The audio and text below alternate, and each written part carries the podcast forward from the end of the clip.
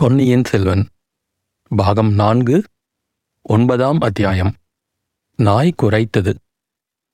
மணிமேகலை வந்தியத்தேவனுடைய முகத்தை பார்த்த வண்ணம் நின்றாள். வந்தியத்தேவனும் புன்னகை புரிந்த வண்ணம் நின்றான். இந்த பெண்ணிடம் என்ன சொல்லிவிட்டு எப்படி தப்பிச் செல்வது என்று அவன் மனம் சிந்தித்து கொண்டிருந்தது. இச்சமயம் எங்கேயோ தூரத்திலிருந்து ஒரு குரல், "அம்மா, என்னை அழைத்தீர்களா?" என்று கேட்டது. "இல்லையடி, உன் வேலையை பார்" என்றாள் மணிமேகலை. உடனே அவளுடைய திகைப்பு நீங்கியது. சற்று முன் வந்தியத்தேவன் புகுந்து வந்த துவாரத்தின் அருகில் சென்று உட்பக்கத்து தாளை இட்டாள். பின்னர் வந்தியத்தேவனுக்கு சமிக்ஞை காட்டி அந்த அறையிலேயே சற்று தூரமாக அழைத்துச் சென்றாள். சட்டென்று திரும்பி நின்று, "ஐயா, உண்மையை சொல்லும். சந்திரமதி உம்மை அழைத்ததாக கூறினீரே, அது நிஜமா?" என்று கேட்டாள். "ஆமாம் மணி. எப்போது, எங்கே பார்த்து உம்மை அழைத்தாள்?" "சற்று முன்னால்தான். அடுத்த அறையில் நான் குரங்கின் பின்னால் மறைந்து நின்றபோது நீங்கள் இருவரும் வந்து பார்த்துவிட்டு திரும்பினீர்கள். நீங்கள் திரும்பிய பிறகு அவள் என்னை பார்த்து, 'குரங்கே, நீ என்னுடைய அறைக்கு வந்து இருக்கிறாயா? வேண்டாத சமயத்தில் வருகிறவர்களை பயமுறுத்தி அனுப்ப சௌகரியமாயிருக்கும்' என்றாள். அது தங்கள் காதில் விழவில்லை போலிருக்கிறது." மணிமேகலை இளநகை புரிந்த வண்ணமாக, "காதில் விழுந்திருந்தால் அவளை சும்மா விட்டிருப்பேனா?" என்றாள். "இளவரசி, தங்கள் தோழி பெயரில் கோபிப்பதில் என்ன பயன்? என் முகமும் வாலில்லா குரங்கின் முகமும் ஒன்று போல் இருந்தால் அதற்கு சந்திரமதி என்ன செய்வாள்? உமது முகத்துக்கும் வாலில்லா குரங்கின் முகத்துக்கும் வெகு தூரம். குரங்கின் முகத்துக்கும் அதற்கு மேலே தொங்கிய ஆந்தையின் முகத்துக்கும் உள்ள தூரம் போலிருக்கிறது. உமது முகம் குரங்கு முகமும் அல்ல, ஆந்தை முகமும் அல்ல. ஆனால் குரங்கின் சேஷ்டையெல்லாம் உம்மிடம் இருக்கிறது. சில சமயம் ஆந்தையைப் போலவும் விழிக்கிறீர். சற்று முன்னால் இதோ இந்த கண்ணாடியில் எட்டி பார்த்து விழித்தது நீர்தானே?" "ஆம் இளவரசி, நான் தான்." "எதற்காக உடனே பின்வாங்கி கதவை சாத்திக் கொண்டீர்?" "இந்த கண்ணாடியில் என் முகத்துக்கு அருகில் ஒரு தேவ கன்னிகையின் முகம் போல தெரிந்தது. அந்த தேவ கன்னிகை என் முகத்தை பார்த்து பயந்து கொள்ளப் போகிறாளே என்று நான் பிடித்திருந்த யானை தந்தத்திலிருந்து கையை எடுத்தேன். கதவு தானாக சாத்திக் கொண்டது. அந்த தேவ கன்னிகை யார் என்பது உங்களுக்கு தெரியுமா?" "அந்த க்ஷணம் எனக்கு தெரியவில்லை. பிறகு நினைத்து பார்த்து தெரிந்து கொண்டேன்." "என்ன தெரிந்து கொண்டீர்?" "நான் பார்த்தது தேவகன்னிகை அல்ல. தேவகன்னிகைகள் ஓடி வந்து அடிபணிவதற்குரிய மணிமேகலா தேவி, கடம்பூர் சம்புவராயரின் செல்வக்குமாரி என்று தெரிந்து கொண்டேன். என்னுடைய ஆருயிர் நண்பன் கந்தமாறனுடைய அருமை தங்கை என்பதும் நினைவுக்கு வந்தது." மணிமேகலையின் புருவங்கள் நெறிந்தன. ஏளனமும் கோபமும் கலந்த புன்சிரிப்புடன், "அப்படியா? என் தமையன் கந்தமாறன் தங்களுடைய ஆருயிர் நண்பனா?" என்றாள். "அதில் என்ன சந்தேகம் இளவரசி? நாலு மாதங்களுக்கு முன்னால் நான் இங்கு ஒரு நாள் வந்திருந்தது நினைவில்லையா?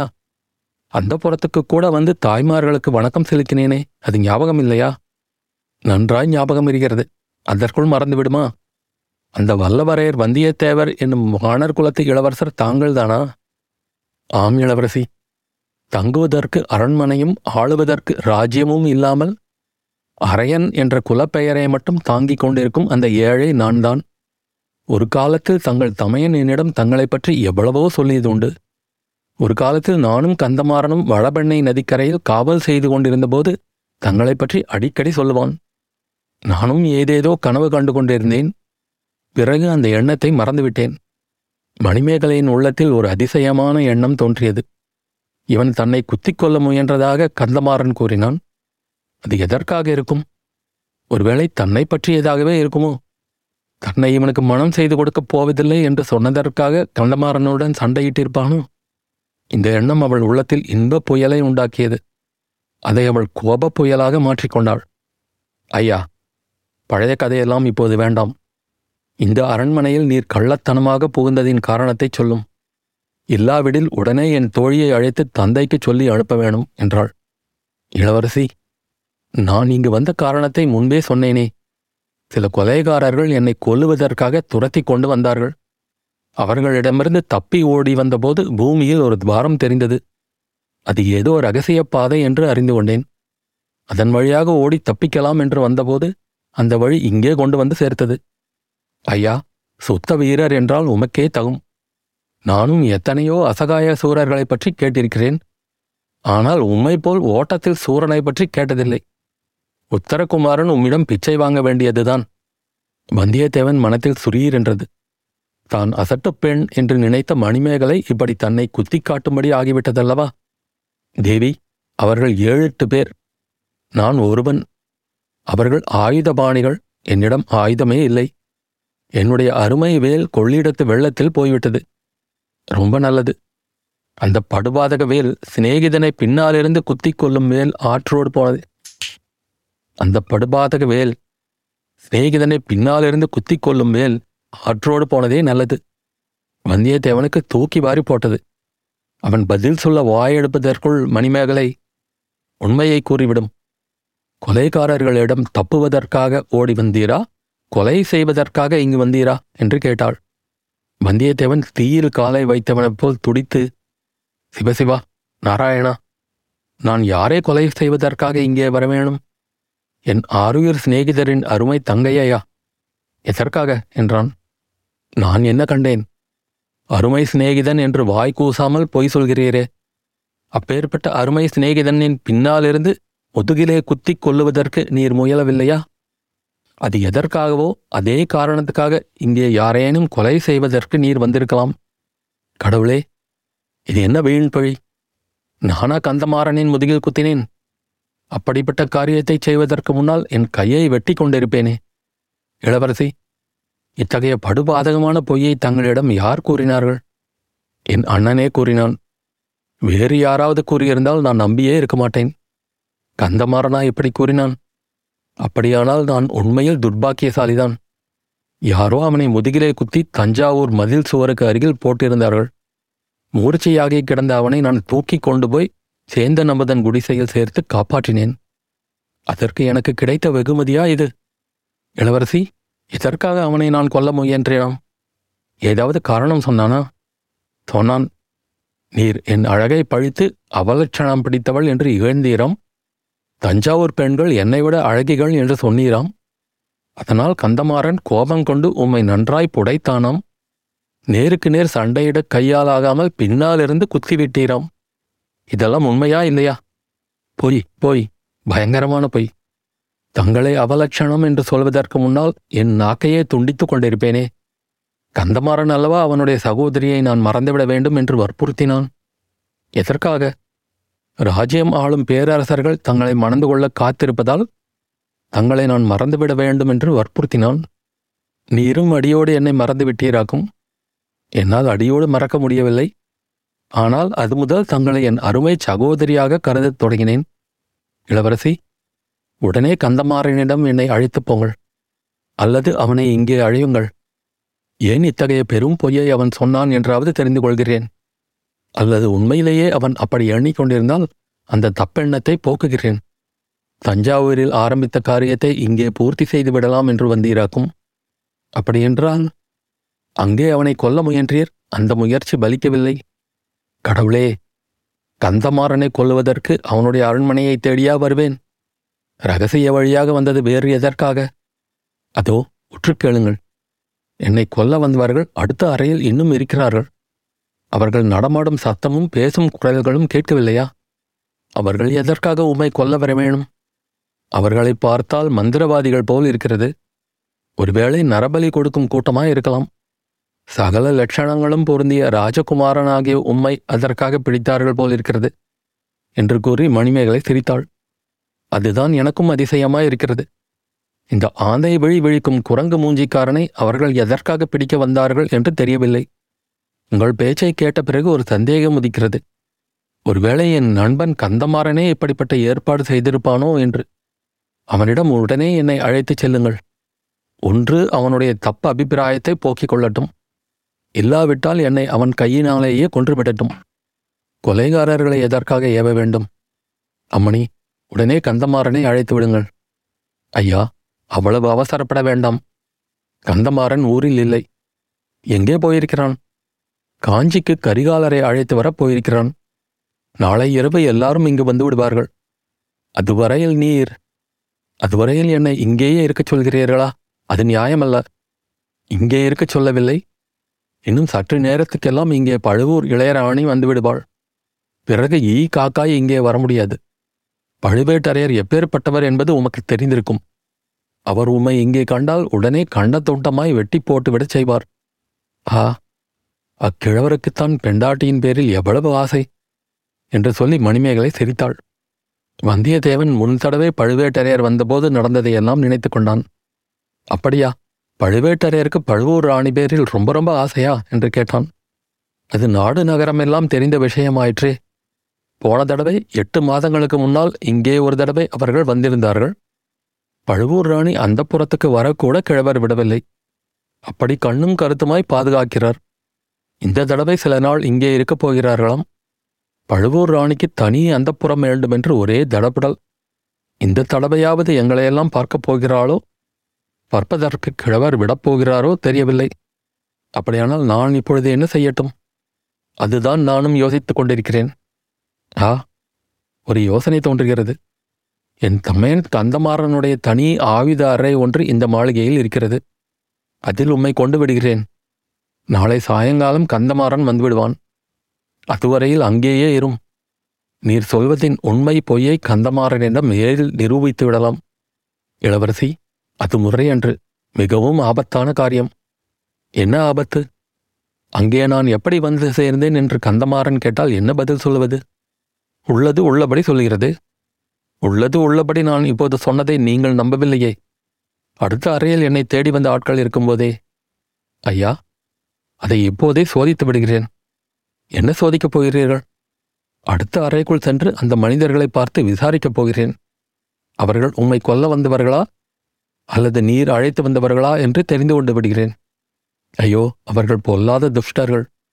தாங்கள் அவர்களிடம் தனியாக அகப்பட்டு கொண்டால் என் அரண்மனையில் யார் என்னை என்ன செய்ய முடியும்?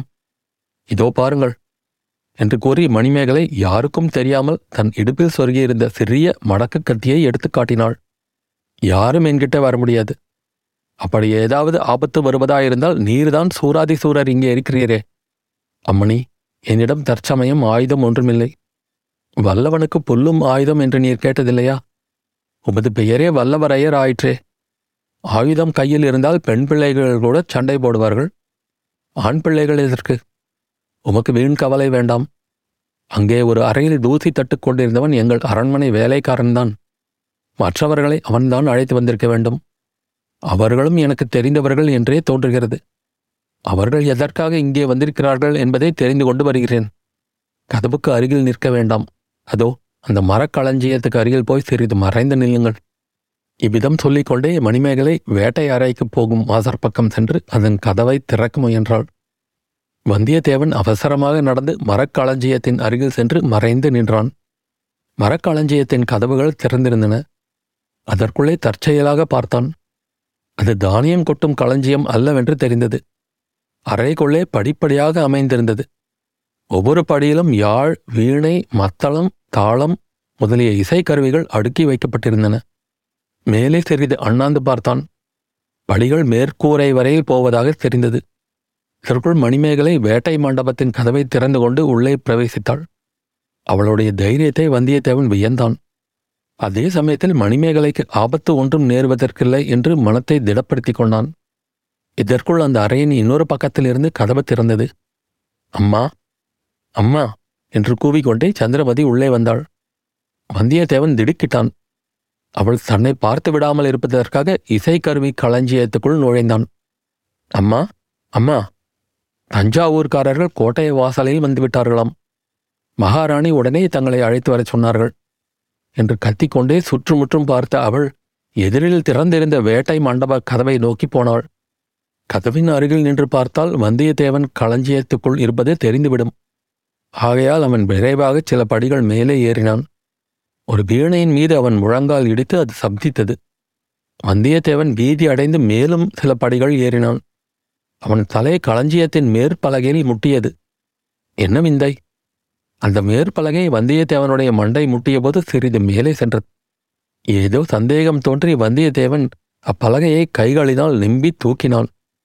அது நன்றாய் மேலே போனதுடன் திறந்த இடத்தின் மூலமாக வெளிச்சம் வந்தது. தூரத்தில் சலசலவென்று சத்தம் கேட்டுக்கொண்டிருந்தது. ஒரு பக்கத்தில் வானத்தில் மின்னும் நட்சத்திரங்களும் தெரிந்தன. வந்தியத்தேவனுடைய உள்ளம் உற்சாகத்தினால் துள்ளியது. பலகையை நன்றாக நகர்த்திவிட்டு மேலே ஏறினான். மாளிகையின் மேல் மச்சில் ஒரு பகுதிக்கு தான் வந்திருப்பதைக் கண்டான். அதிலும் அந்த பகுதி முன்னொரு நாள் அவன் சுகமாக காற்று வாங்கி கொண்டு படுத்திருந்த பகுதிதான்.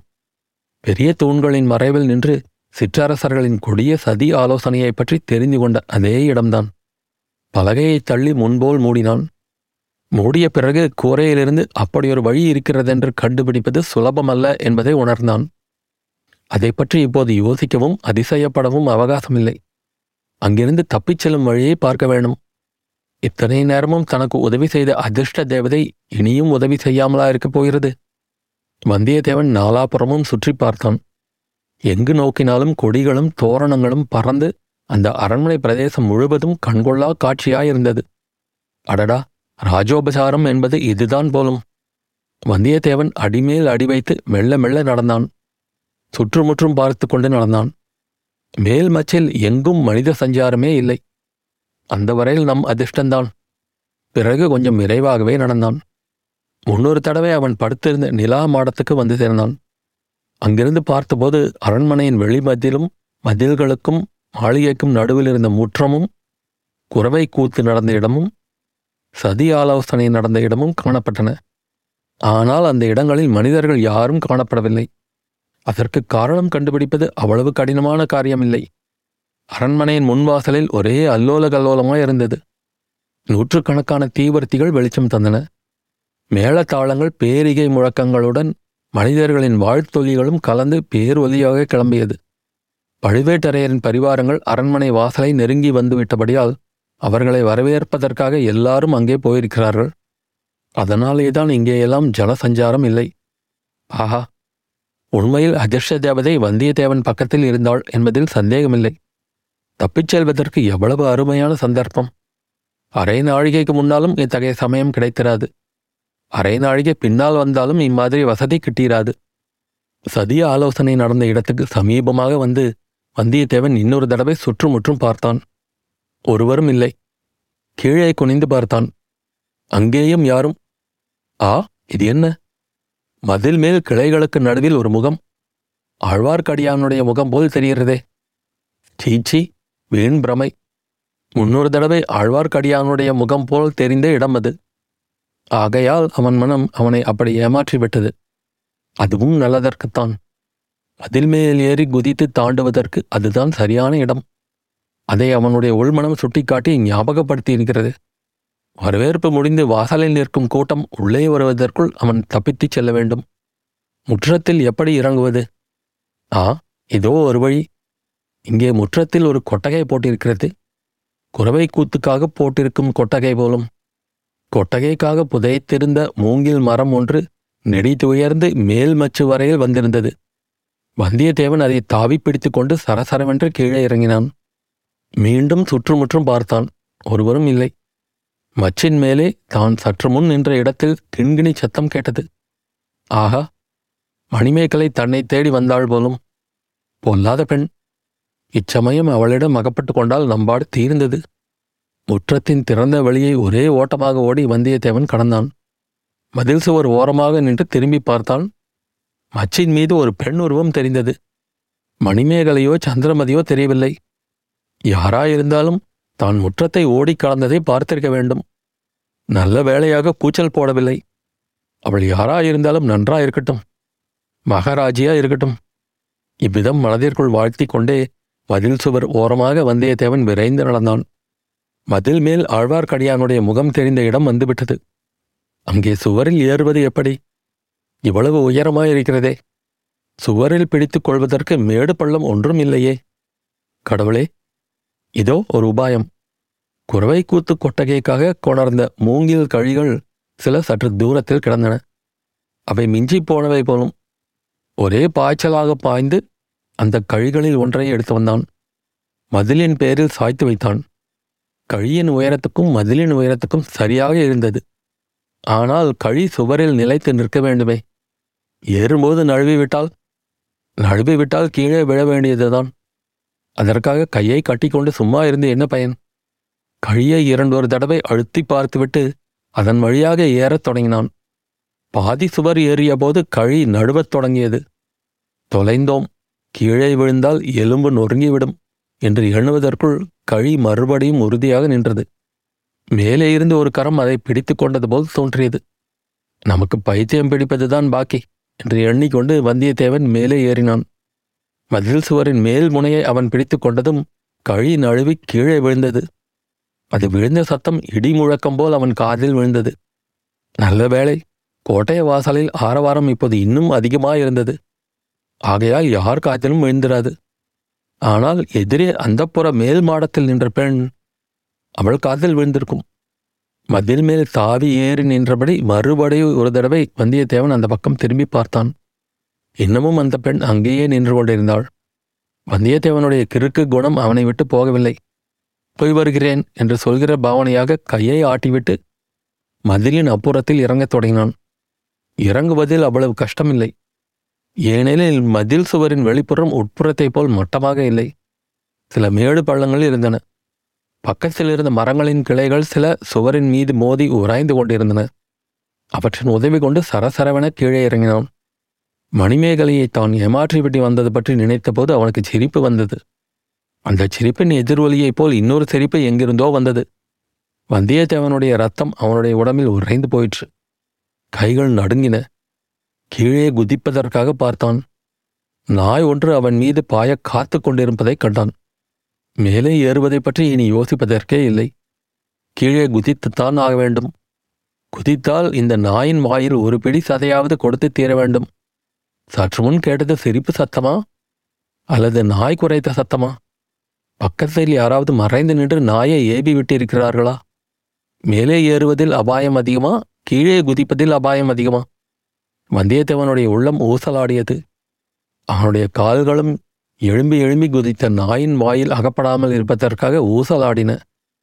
அத்தியாயம் முடிவு.